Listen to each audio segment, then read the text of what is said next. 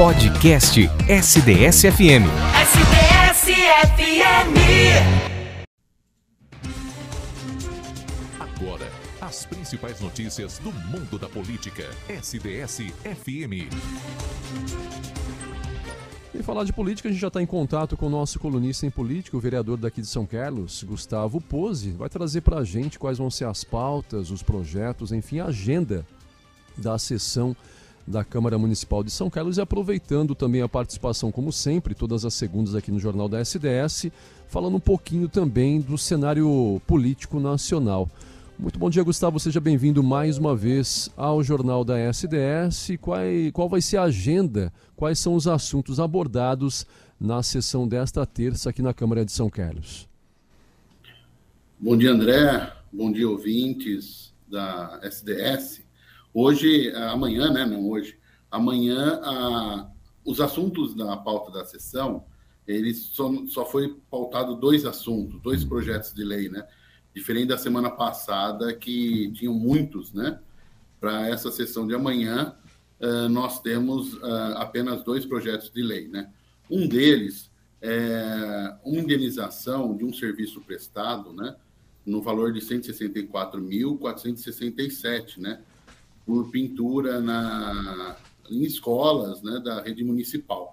Só para entender um pouquinho esse projeto aqui, como que funciona eh, os pagamentos dos serviços prestados pela prefeitura. Normalmente, eh, se faz a, a, pelo valor, carta convite, ou dependendo da situação licitação, alguma coisa assim, né? Em especial nesse caso, houve alguns problemas na contratação do serviço e não pôde ser pago da maneira eh, que normalmente se paga. Mas a pessoa foi, prestou o serviço, foi foi dado o serviço como prestado, né? E aí, nesse momento em especial, a única maneira para a pessoa que prestou o serviço também não ter prejuízo foi a opção de pagar uma indenização pro, pro profissional, né? Para a empresa que prestou aí o serviço. Então, esse é um projeto uh, que vai ser examinado para ver se a Câmara concorda dessa forma de fazer uh, esse pagamento. Lembrando, o serviço aqui em especial foi prestado, né? mas por algum problema, o ano passado, a Secretaria de Educação acabou que não observou os devidas uh, tramitação como deve ser feito, né? Então, por isso, em especial, está se fazendo pagamento por intermédio de indenização e não especificamente uh, o pagamento do serviço respeitando todos os ritos, né? Uhum. Um outro projeto que também está na, na pauta é um, um milhão de reais, né? para destinação da Secretaria de Comunicação. É, parte desse recurso é ah, para a questão do Covid e também para a questão das voltas às aulas. Né? É, esse um milhão de reais tem uma, um, uma ação ajuizada contra a Prefeitura, né? que obriga a Prefeitura a dar mais publicidade aos atos uh, em relação ao Covid. Né? Então, esse recurso precisou ser aí uh, adicionado né, à pasta da comunicação para que essa determinação judicial possa acontecer. Esse, esse assunto estava pautado na semana passada, mas uh, alguns vereadores quiseram uh, dar uma olhada melhor nesse processo, né, pelo valor, montante que está sendo destinado. Agora volta. Então foi pedido uma semana para que se estudasse melhor esse projeto e ele volta para a pauta de amanhã, né? Então, ele retorna uh, para a pauta de amanhã. Então, esses são esses dois projetos que nós teremos em discussão hum. na sessão. Hum. No entanto, André, é, aqui antecipando uma algumas polêmicas, né? Na semana uhum. passada já foi bastante uh, falado sobre essa situação, que é o retorno das voltas às aulas do Sim. município de São Carlos, né? Que está previsto para segunda que vem. Certo. Mas eu quero abordar, eh, eu quero tratar desse assunto, né? Mas eu quero, antes de tratar do assunto municipal, fazer algumas considerações também na, no, na, na, questão estadual, uhum. que já está é, em andamento. Retomaram já, né? Aí no começo do mês. Uhum. Eu acho importante a gente falar como está o estado, como que está, como que vai estar o município, quais são as Sim. preocupações uh, que, né, que versam sobre a questão da educação. Provavelmente esse assunto amanhã na sessão da Câmara vai ser muito debatido, né? Uhum. Uh, uh, a questão do, das, das aulas, né? Então, eu gostaria de fazer aqui, trazer algumas reflexões, né, sobre essa questão da, das voltas aulas. Um. Antes da pandemia, o que se, o que se tinha, né? Já tinha, em certa medida, uma questão da evasão escolar, né? O abandono de alunos sempre da escola sempre foi uma grande preocupação para os gestores da educação, tanto municipal como, como estadual, né? E, e, e com a vinda da pandemia, esse, é, essa evasão escolar ela aumentou muito, né? Eu tenho dado aqui da Unicef que ela ah, acredita, né, através aí dos seus dados, que mais de 5 milhões de estudantes no Brasil em 2020 abandonaram as escolas, né? Por conta aí é, da, da, da, pandemia, né? É, nós temos também aí 66% é, dos alunos que, assim, só para a gente ter uma base da importância dessa conclusão do ensino básico, tá? Uhum. 66%, é, 66% dos alunos completam, é, desculpa, os alunos completam o ensino médio, eles têm uma renda de 66% a mais do que quem não completa.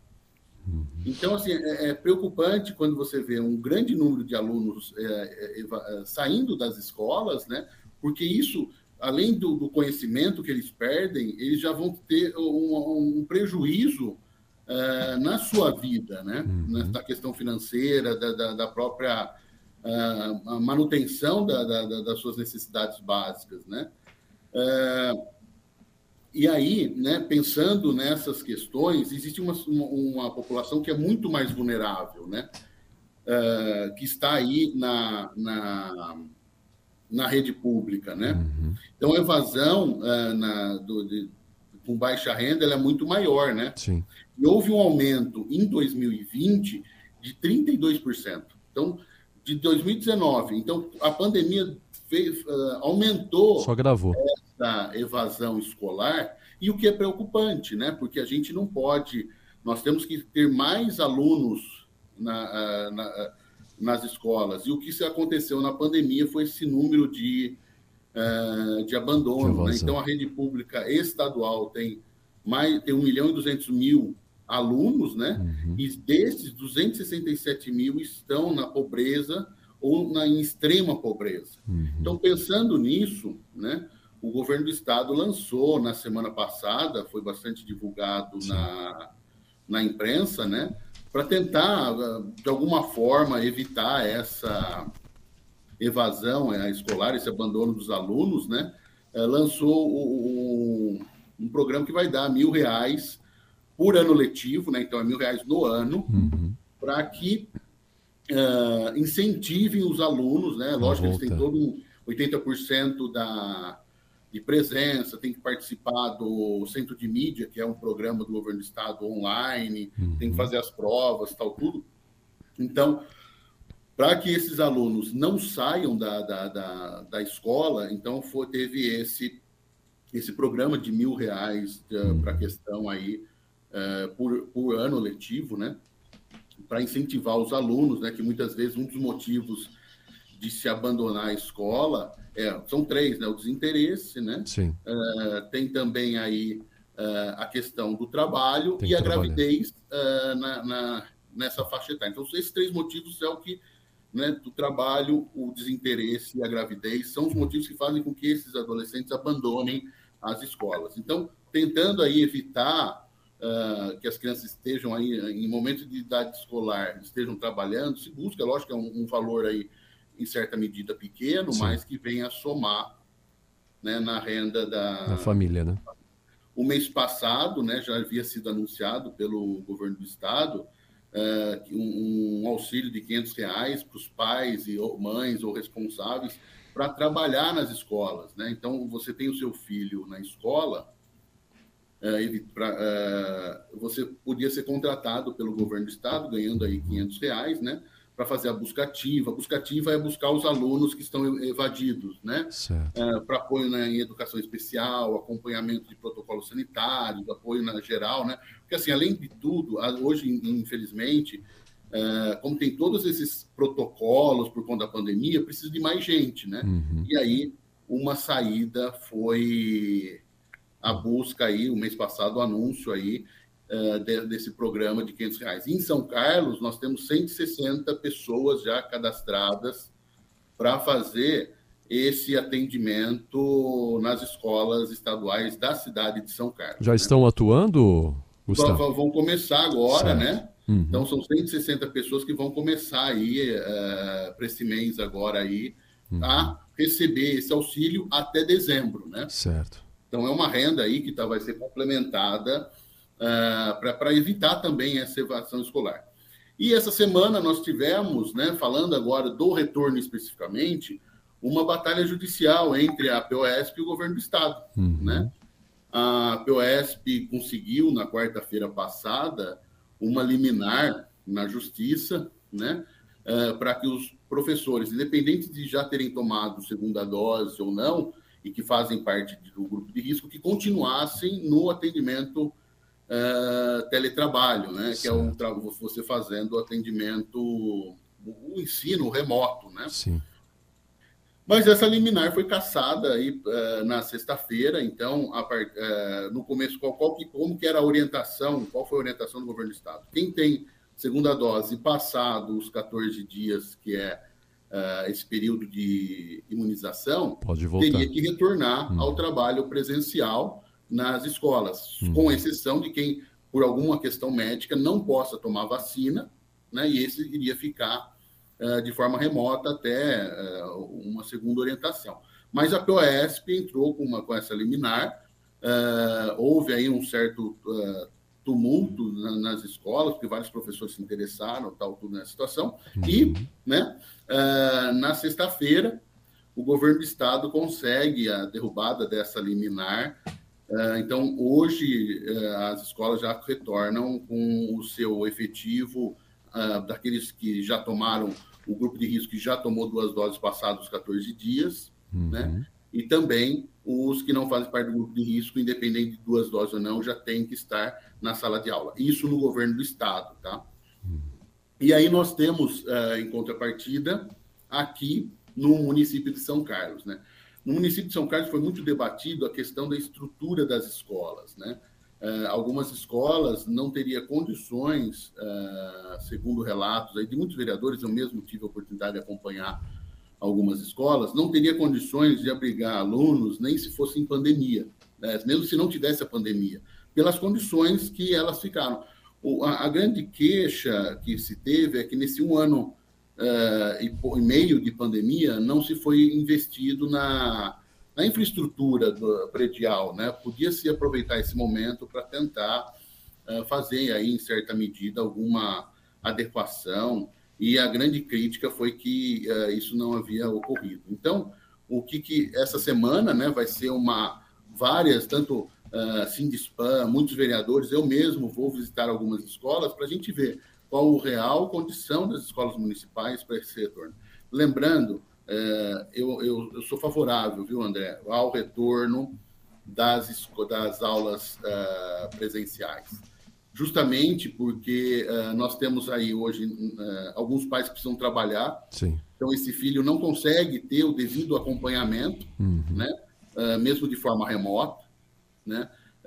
nós temos também a questão psicológica das crianças Sim. que Uh, Demais afetada. Né? Adoecendo psicologicamente uh, dentro das casas, né? Tem a questão do, do abuso que muitas crianças estão sofrendo, né? Que muitas vezes, eu sou professor da rede pública uh, estadual, os professores, muitas vezes, por contato com o aluno, a gente pode perceber algum tipo de situação e quando a, a situação é grave, a gente reporta, inclusive, para o Conselho Tutelar. Sim.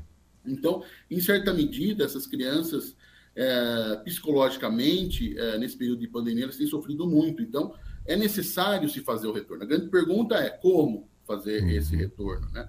É, então, é esse o grande, a grande reflexão que vai estar se fazendo provavelmente por essa semana nas escolas municipais, né? O município ele tem que dar condições aí para que esse retorno seja seguro tanto para os alunos como para os professores, né? A exemplo aí do que em algumas situações na, a rede do Estado de São Paulo ela foi bem estruturada, né? E assim a gente precisa de alguma maneira, aqui falando já como gestor de público, né? Sim. A gente precisa pensar esse retorno. Não dá mais para escolas ficarem fechadas enquanto as, os crianças e adolescentes estão aí abandonados intelectualmente, abandonados Sim. psicologicamente.